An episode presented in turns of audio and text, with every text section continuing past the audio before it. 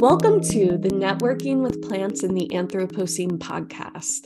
Today we have an incredible guest with us, Deepta Sateesh.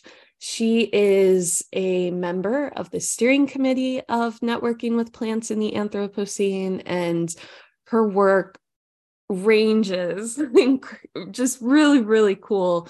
Um, a really cool diversity of different projects. Um, so welcome, Deepta.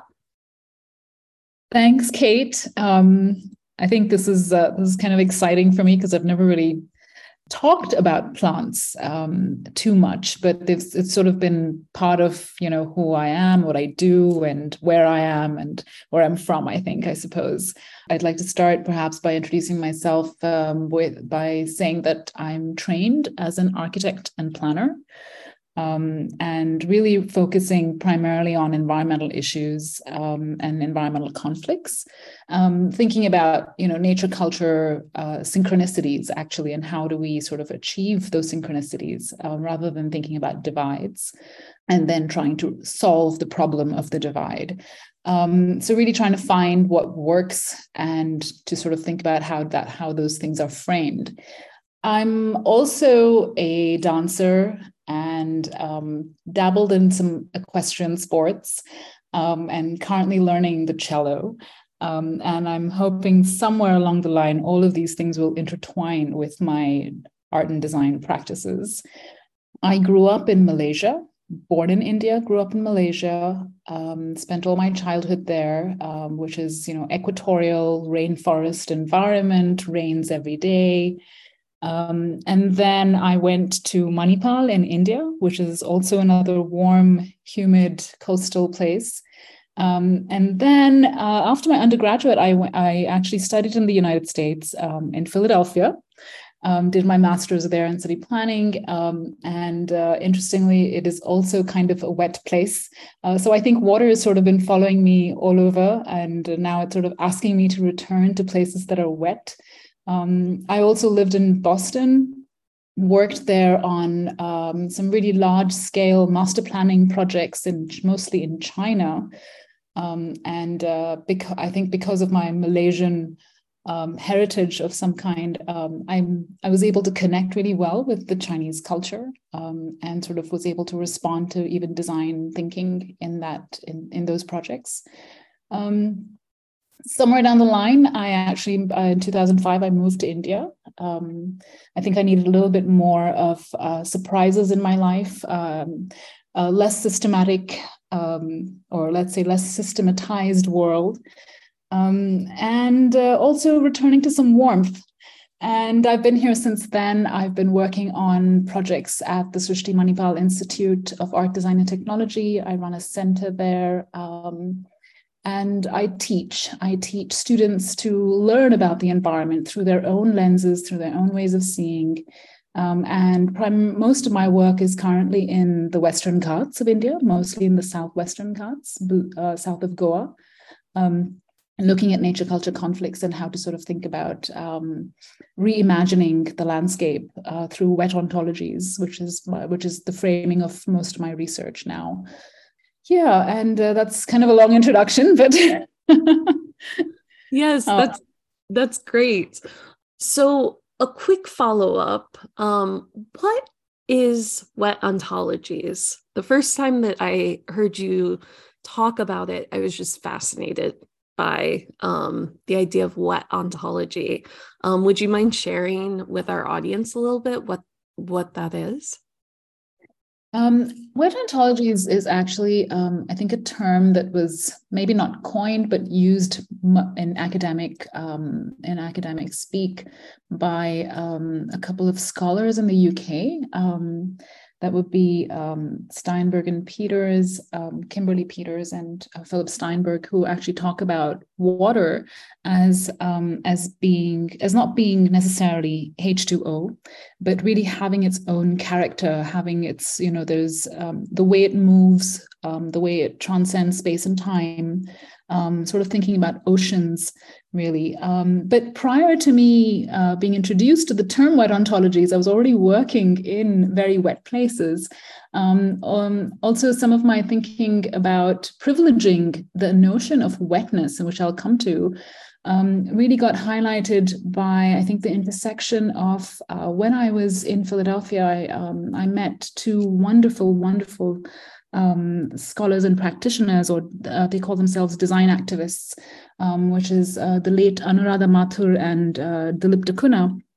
And they've been working as planners and landscape architects on how to uh, how to begin with a certain sense of uh, including and accepting and beginning with the notion of gradient of wetness, that nothing is ever dry. Um, everything is either least wet and moves all, you know, could be anything between least wet and most wet. Um, and then how do we include water and watery things in our everyday lives, as well as our designs and policies? Um, but also the intersection of that with um, where I grew up. Um, you know, Malaysia and even Manipal, where I studied, has is very very wet. There was monsoon; it would rain every day. Um, water was part of everything. We would get wet all the time. So I think those kind of intersections sort of made me realize um, how important it is actually, and is part of everyday life. But today, when we think about the world and we design and make policies, we're always taking water away from our environment we build homes that drain water away and out. We use materials that are dried all the time. We also, um, you know, uh, we also think that water is um, uh, somewhere else and not even in the atmosphere. Um, you know, we talk about humidity, but we don't consider that it is actually it it is wet. Our bodies are seventy percent or seventy five percent water. Um, you know, we we think of sweat as not a good thing, but it's actually our skin doing its work.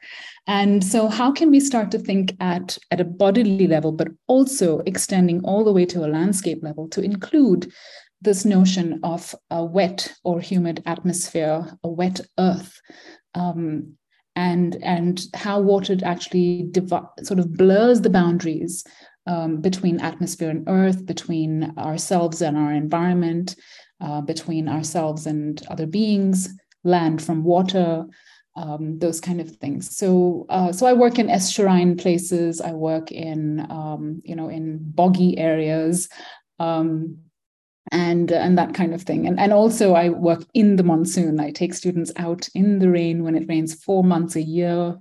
Um, and it's just torrential. It's um, it's you know it, it, technology doesn't work in that kind of humidity, so uh, so it's quite challenging and also very intimate um, so to me, wet ontologies is all of these things, actually.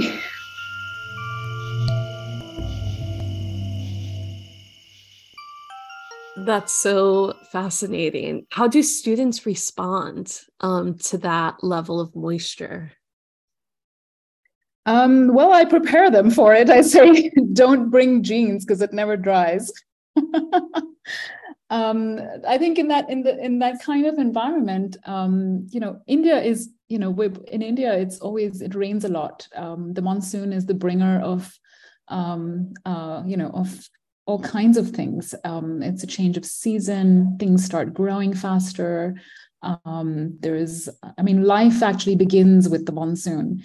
Um, and when, you know, in not necessarily in today's generation, but in mine and earlier generations we would you know the first summer rain or the first monsoon rain we would actually run out and get wet um, young people today have been much more sheltered and so one of my jobs i think is to expose them to the realities of nature and natural forces um, it's not like i'm taking them into a tornado or a cyclone or something but it's just this you know um, this incessant rain or drizzle or mist that they sort of experience, um, and they can't ignore it when they're in it. So they have to include it in their research.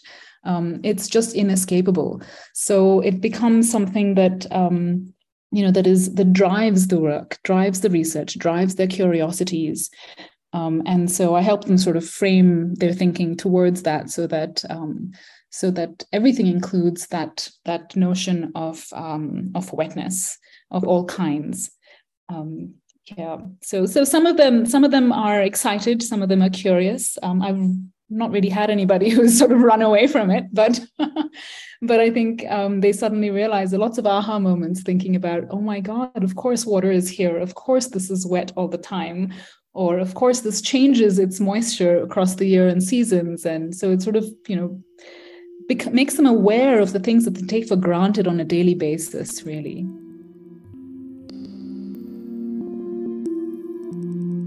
Thinking about what you've mentioned places you grew up in, places that you've lived.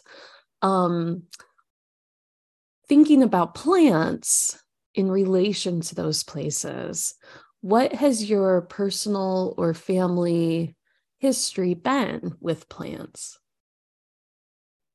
Um, it's a very interesting question because it's it's the first time I'm actually thinking about it in that way. Um, but I have to say that I've always always been surrounded by plants growing up, um, and um, and you know in, in in India we say in some of the language the regional languages here that you never buy a plant, you always take or steal or you know it's something that you shouldn't be paying money for is is the notion or someone gives you a plant which is also good so we actually, growing up in Malaysia, we used to do a lot of road trips into the hills and the forests uh, on weekends, or you know, um, uh, and uh, and every time my parents would see a really interesting plant, they would we would just pull over, hop out, and um, and take a little, you know, cut a little piece so that we could put it in our in our home garden. And we had all kinds of plants in our garden, and they would thrive, and we would have birds making nests in them.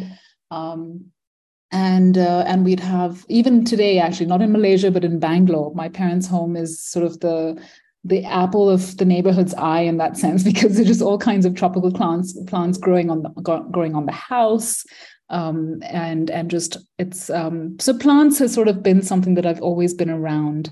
Um, we had a mango tree in our home that would um, it was called um, it was called an apple mango, and that would bear fruit every season. So to me, that was something. We had banana plants in the backyard um, where our dog was buried next to that. Um, so, um, so it's been. I mean, I think in Malaysia, and we, we would also have lots of orchids, and you know, it was part of our our home chores also to water them uh, water the garden, water the grass, um, and there would be little butterflies in our in our uh, you know and the small little dandelions that would grow in our in our in our lawn. Um, so plants were sort of all over, even inside our home. We had lots of. So it wasn't something that was something that was um, that was alien. It was actually something that we cared for on a daily basis, like we did each other in that sense. And um, and so for me and that continues to today, till today um, wherever i've lived actually. Um, just that the plants change because uh, you know i went from tropical to to uh, to the us and there i had different kinds of plants at home. Um, i think to me um, to me it's uh, you know a, a home actually is devoid of plants is sort of devoid of life um, and it's sort of um, it's you know it's it's alone. You sort of makes it makes you feel alone or if you don't if you don't have plants so for me it's um, you know having things that are living is so important. Um, and not just plants but you know i don't mind the ants that come into my home um, and the bees and um, things that fly in as well. So sort of really trying to make sure that i'm not using my the walls and doors and windows of my home to keep things out, but to really bring things in and um, and enliven enliven the home in that sense. So to me, it's um, so plants is one of the many things that create my home environment and my and the ecosystem that I learn and dwell in.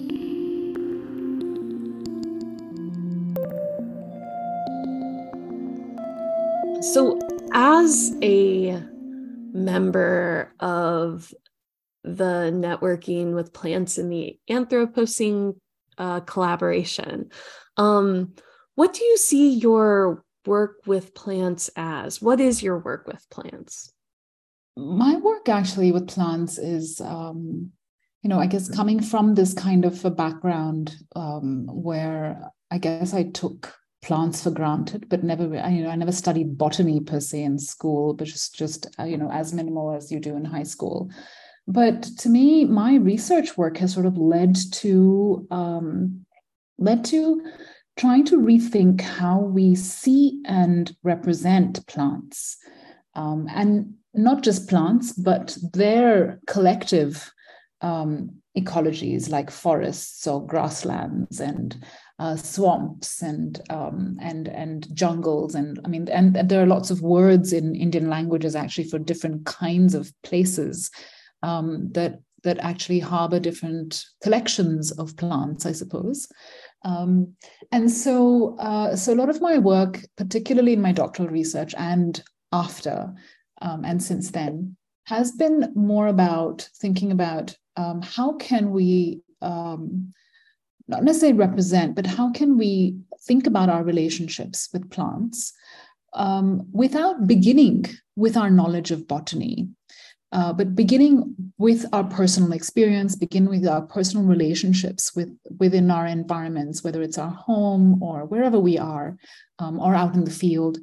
Um, how do we connect with them, or how do they connect with us, or is the, is there even a them and us? Um, you know, are there things, are there shared values or shared um, ways of understanding. And to me, wetness and wet ontology sort of brings that together. Um, I feel um, that uh, that you know a lot of the research is i also critique um, colonial understandings or representations of plants which are very uh, based on based on drawings actually that we represent plants in two dimension. Um, there is there is a history of that uh, um, in terms of how uh, botany as a as a as a discipline itself was you know since it started it began with people drawing plants and using the drawings to identify its parts um, so really dissecting the plant into its into its colors and qualities that we see, and it's very visual actually. Um, so the drawings sort of um, uh, don't pay attention to the other sensorial experiences; it's only visual. Um, so for me, plants are really about touching, um, you know, squashing the leaf and smelling it and feeling it, the, feeling the texture or the sap, um, understanding, you know, um, understanding the things that live on these plants or live in the leaves or live on the barks and grow on them. Um, and um, so really seeing a plant or a tree or its um, or its collective not as things but as places. Um, and also seeing them as mobile in a, in a kind of a different way i guess because to me growth is movement. Um, decay is movement of materials. Um, and uh, so along with wet ontologies movement is also a part of um, is sort of a, a, much more a part that i'm developing in my research now much more um, because i suppose of my dance background but also that walking is a big practice uh, artistic practice that i that i um, um that I can't say i use it but uh, it's something that i've developed uh, in order to understand places um, and embed myself or immerse myself into these places. So, um, so I think so. Uh, one is the critique, where I sort of think about how it's represented, but then how do you then include the other senses? How do you um, how do you communicate them also? So, also exploring different modes of recording, uh, different different kinds of media, um, and not just thinking about recording from the field in terms of sound and texture and all of that, but also just writing, um, writing about experiences um, that include um, that include a whole uh, sensorial experience of plants. Um, so when I'm walking, for example, through um, a, a, few months ago, we went up to Kudremukh, which is in the Western Ghats, it's one of the higher peaks, and um, uh, we went through a forest which uh, had which which was the entire forest was just buttress roots you know trees with buttress roots. And um, they are particular to that landscape and they're swampy trees actually. And um, and it was just amazing because it felt so magical because it was this ancient landscape. Um, and uh, and so you know writing about the experience of walking in that landscape and um, and this the senses um, not just about plants and their proximity, but also the humidity that plants hold, uh, that they sort of hold in the atmosphere. Um, these are and they're cloud forests. So to me, water and plants are so intertwined um, in these landscapes. So um, um, I also feel that uh, that a lot of the research is um, it's really practice practice based research. So it is about immersing oneself first before thinking about writing before thinking about critique um, by just being an explorer i guess. Being human and an explorer first before being um, being an academic or a scholar or anything else in that sense. Um, so um, and the reason for that is also that most of most researchers or maybe i shouldn't generalize but um, at least in the field of environment when when we're talking about conservation or even designers uh, which is the background i come from uh, we tend to think we tend to see ourselves or position ourselves as outside of uh, the context that we work in and that we see from an outsider's view. So one of my um, one of the reasons for thinking about walking as a really immersive practice is that it allows me to immerse into an environment like an inhabitant. So becoming local is um, is also part of the um, part of learning about the landscape, learning about plants, learning about their ecologies, learning about their inhabitants. Um, you know, the, the dwellers in them and on them and through them, and um, and uh, so so how does a local see? Um, and that's a big question that I ask my students as well, uh, because uh, they're also, um, you know, these are new things for the younger, for the millennials uh, that they may not, they've, you know, they may not have thought about because of their, you know, the the high high intense consumption of technology that sort of separates them uh, even further away from nature um, or being in it actually.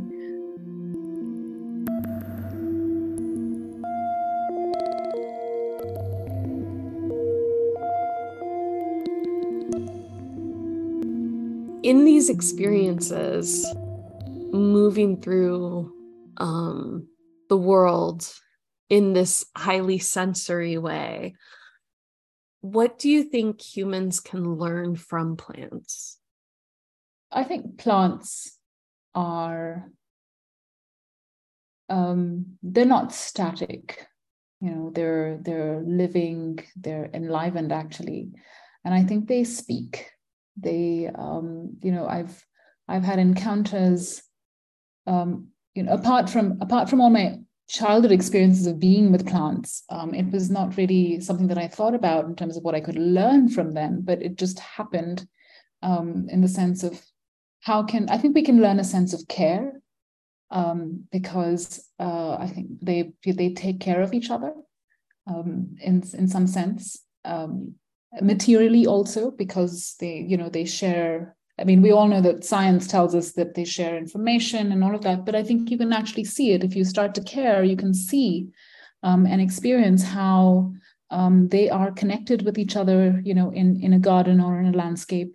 Um, they there's there's a timeliness or a seasonality of some kind to the way they behave um, and uh, they also listen um, they listen, they can sense um, when you're missing. And uh, even though someone else is watering, they don't grow that much. It's really interesting um, that I've had these experiences in my home. And um, I think we can learn a lot more than thinking about us. I mean, we can learn about how to actually not think necessarily like humans to some level. Of course, we can never move away from that because we are human but um, it bec- it allows us to see that there are other other beings that have um, maybe even more greater sophistication than ourselves to uh, to grow and care and um, and also a sense of um, to think about slowness to think about slowing down because there is this um, you know there's a sense of time uh, that plants have that that actually synchronizes with other kinds of forces um, whether it's a season where there's monsoon or whether it is spring um, you know different places have different have different um, temporalities actually. It's uh, so that's that's that's something that's really fascinating. Um, another thing that i sort of think about plants is that or or think about learning from them is um, is about how um, how interesting is that we don't really think about forests and collectives of plants as moving, but they actually do move because they drop their seeds and they propagate and they sort of spread. And then there's death also, death and decay that happens. And as that happens, they are moving at a very slow pace. Um, and so um, so I think thinking about all these observations, I feel like I've learned so much, and um, and and I think there's a lot more to think about plants as well. Um, but uh, but it's it's never ending because every every plant or every um, collection of them or ecology that they that they sort of foster um, teaches us new things all the time. That's so true. And I think slowness is something that, in talking with other plant practitioners, and it's something I've found within myself this last year. So prior to this year, I had been in Philadelphia, which is an incredible city, as you know from your experiences there. Um, but also very fast paced because there are a lot of people moving everywhere, doing tons of things. And I'm living now this past year in a more rural area in the Shenandoah Valley.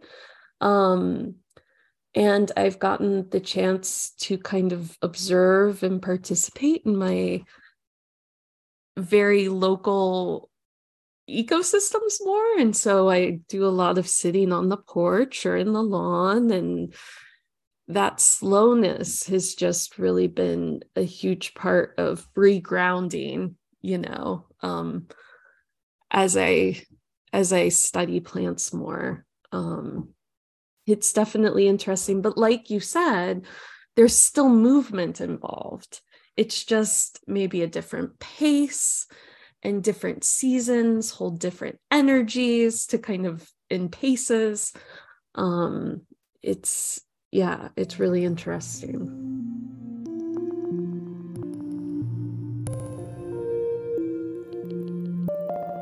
In your daily life, which plants are most present for you? How do they appear?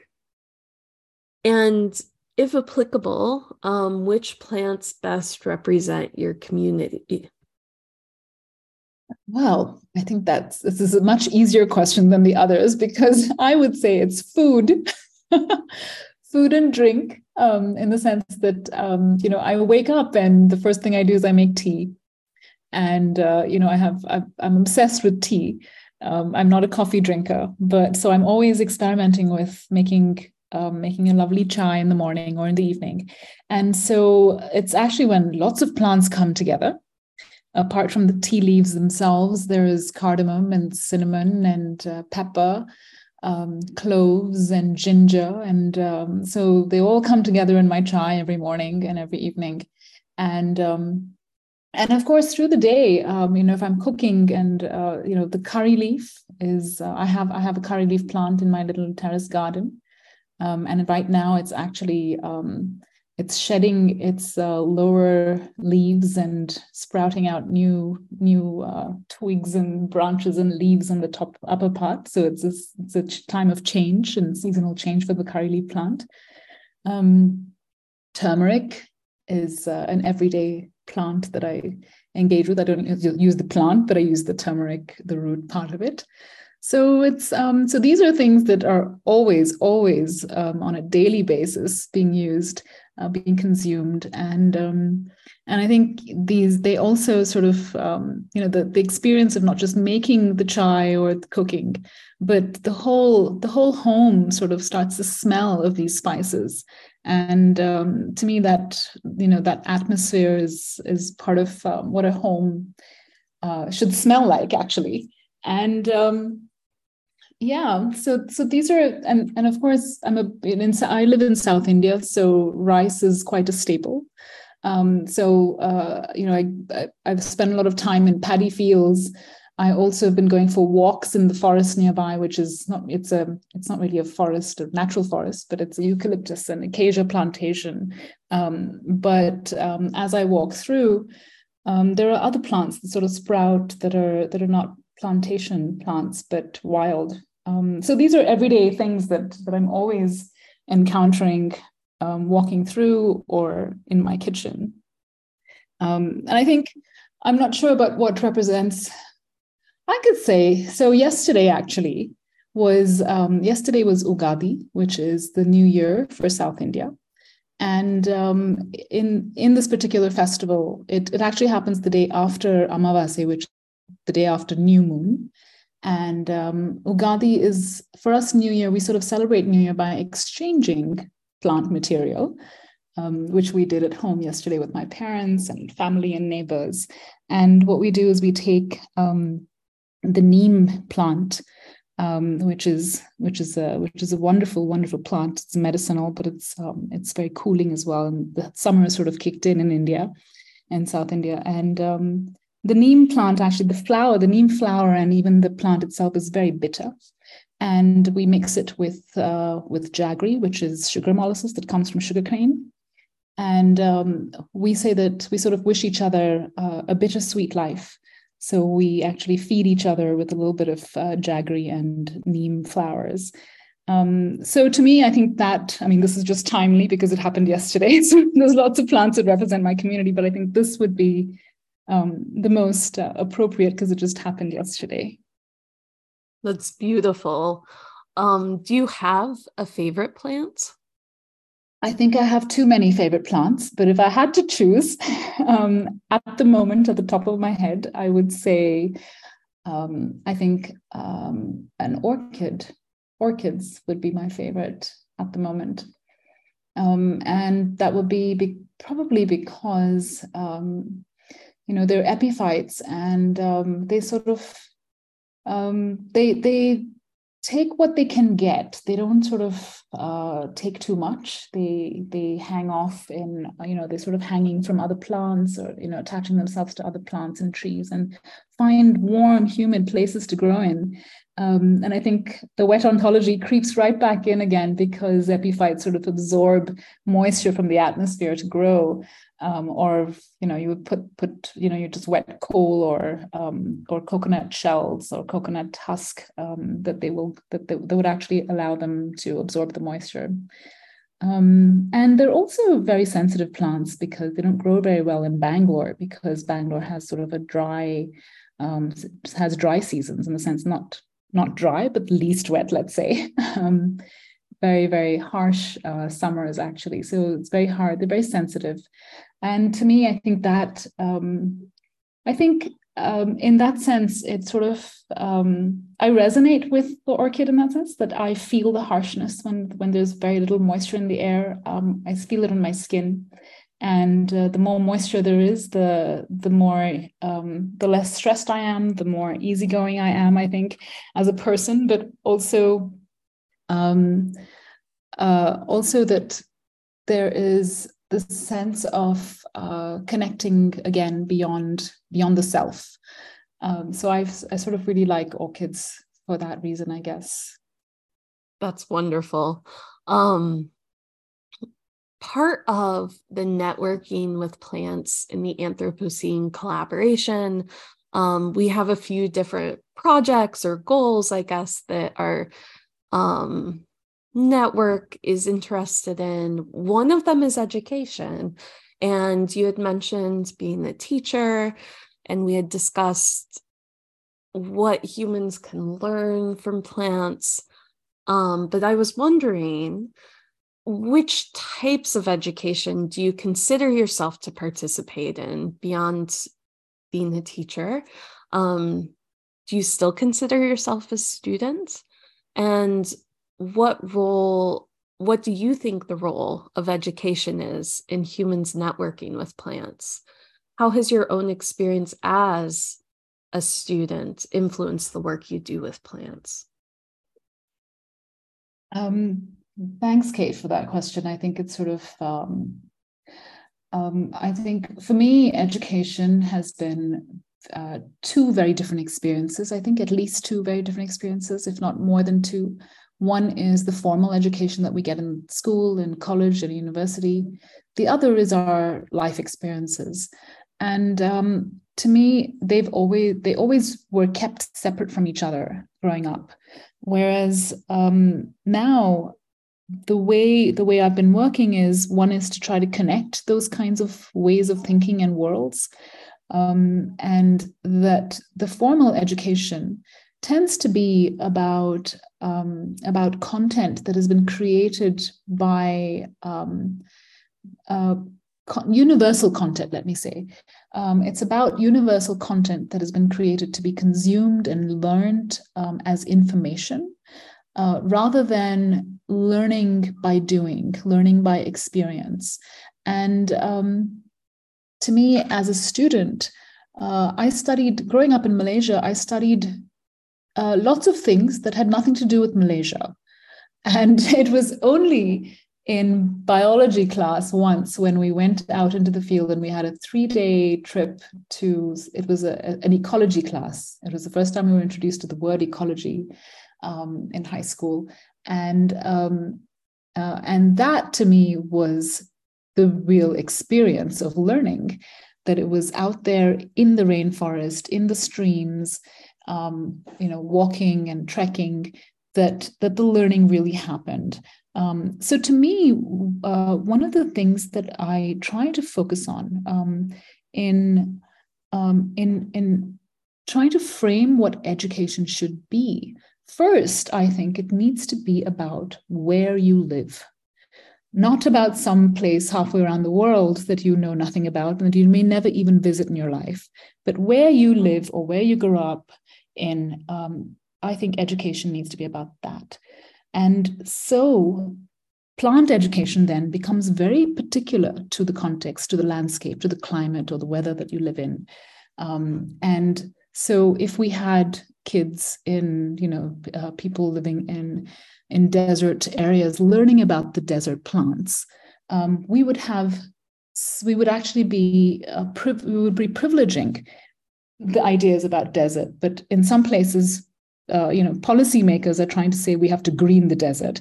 I mean so there's this you know really really there's a lot of dissonance actually between real life experience education and policymaking and so to me um, what i'm trying to do um, not just so for me the, the exposing students or facilitating their learning is one um, aspect of education. The other is that education needs to not just be about giving information, it needs to be about framing the way someone learns rather than what they learn.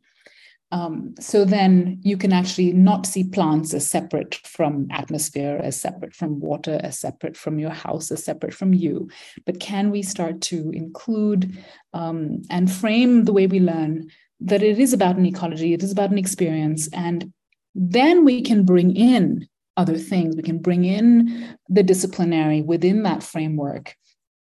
Um, so, uh, so that is that is the way in which I've sort of been working. But I also, to me, I feel like I'm always a student.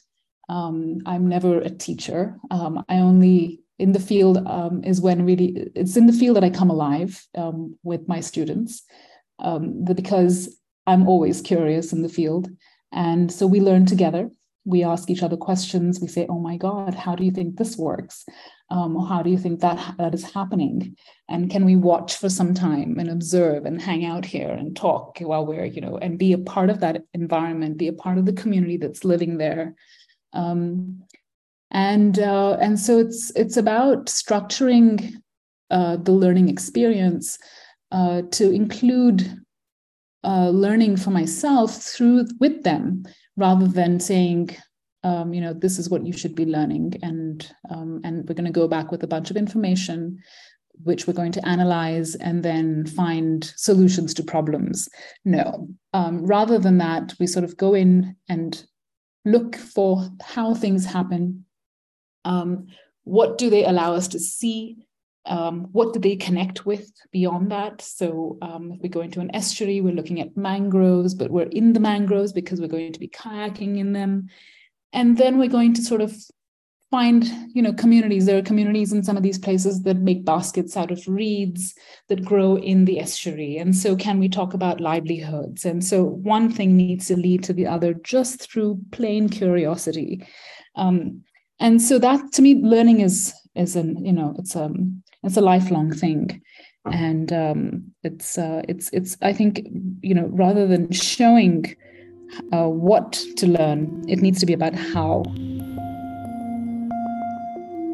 Did you want to talk in, about any current or future projects? Um, earlier on, I mentioned that uh, movement is a part of my own practice, uh, which is which sort of comes from formal dance training, but it's sort of uh, becoming much more uh, free form in the sense that um, trying to look for um, my own language of, uh, of of movement as I move through space and time and um, engage in places actually. And I think I had one of the most wonderful experiences um, with plants uh, when I started to sort of uh, pay more attention to thinking about developing my own movement, uh, I guess, vocabulary of movement, to think about um, how to explore a place, not just by walking, but really sort of uh, thinking about a much more fluid and um, uh, thinking about, uh, I guess you could say dance, but really movement art. Um, and that was so this experience was in Dartington in the UK last year. And um, and uh, the experience of exploring these kind of new movements uh, in place and responding to a particular context that I'm in. Um, I had some amazing experiences with uh, some really ancient chestnut trees and um, and also uh, not just in Dartington but also in in Kudremukh uh, in in the southwestern Ghats where um, where there is the beyond the human kind of experiences uh, that that very very dark dense forests that barely ever see light sort of um, have a lot of spiritual connections in the sense of uh, not thinking about uh, necessarily religions but really looking at beyond the human. Um, thinking about how places can can draw you towards them can um, can communicate. And these are these have been places with a lot of plants. So these are two kind of somewhat connected things that i'm hoping to explore more of in the future so really thinking about um, engaging with the more than human but and also uh, developing my own practice um, in ecologies that that have plants so that i could respond to or correspond with um, the movement of um, of vegetal matter i guess yeah Thank you. I can't wait to see that work. Um, thank you so much for joining us today, Deepta. We'll include a link to Deepta's website in case you are interested in following her incredible work. And if you want to know more about our network, feel free to visit networkingwithplants.org or email us at networkingwithplants at gmail.com. We hope that you can join us next time when we have another lovely chat with a plant practitioner. But for the time being, thank you again so much, Deepta. This was a really lovely conversation, and I look forward to seeing more of your wonderful work. Thank you so much, Kate, for such a wonderful conversation. Um, it sort of made me aware of my own relationship with plants a lot more than I than I was aware earlier. So thank you for this wonderful opportunity. Wonderful. All right, take good care, and we'll talk with you next week. Bye bye.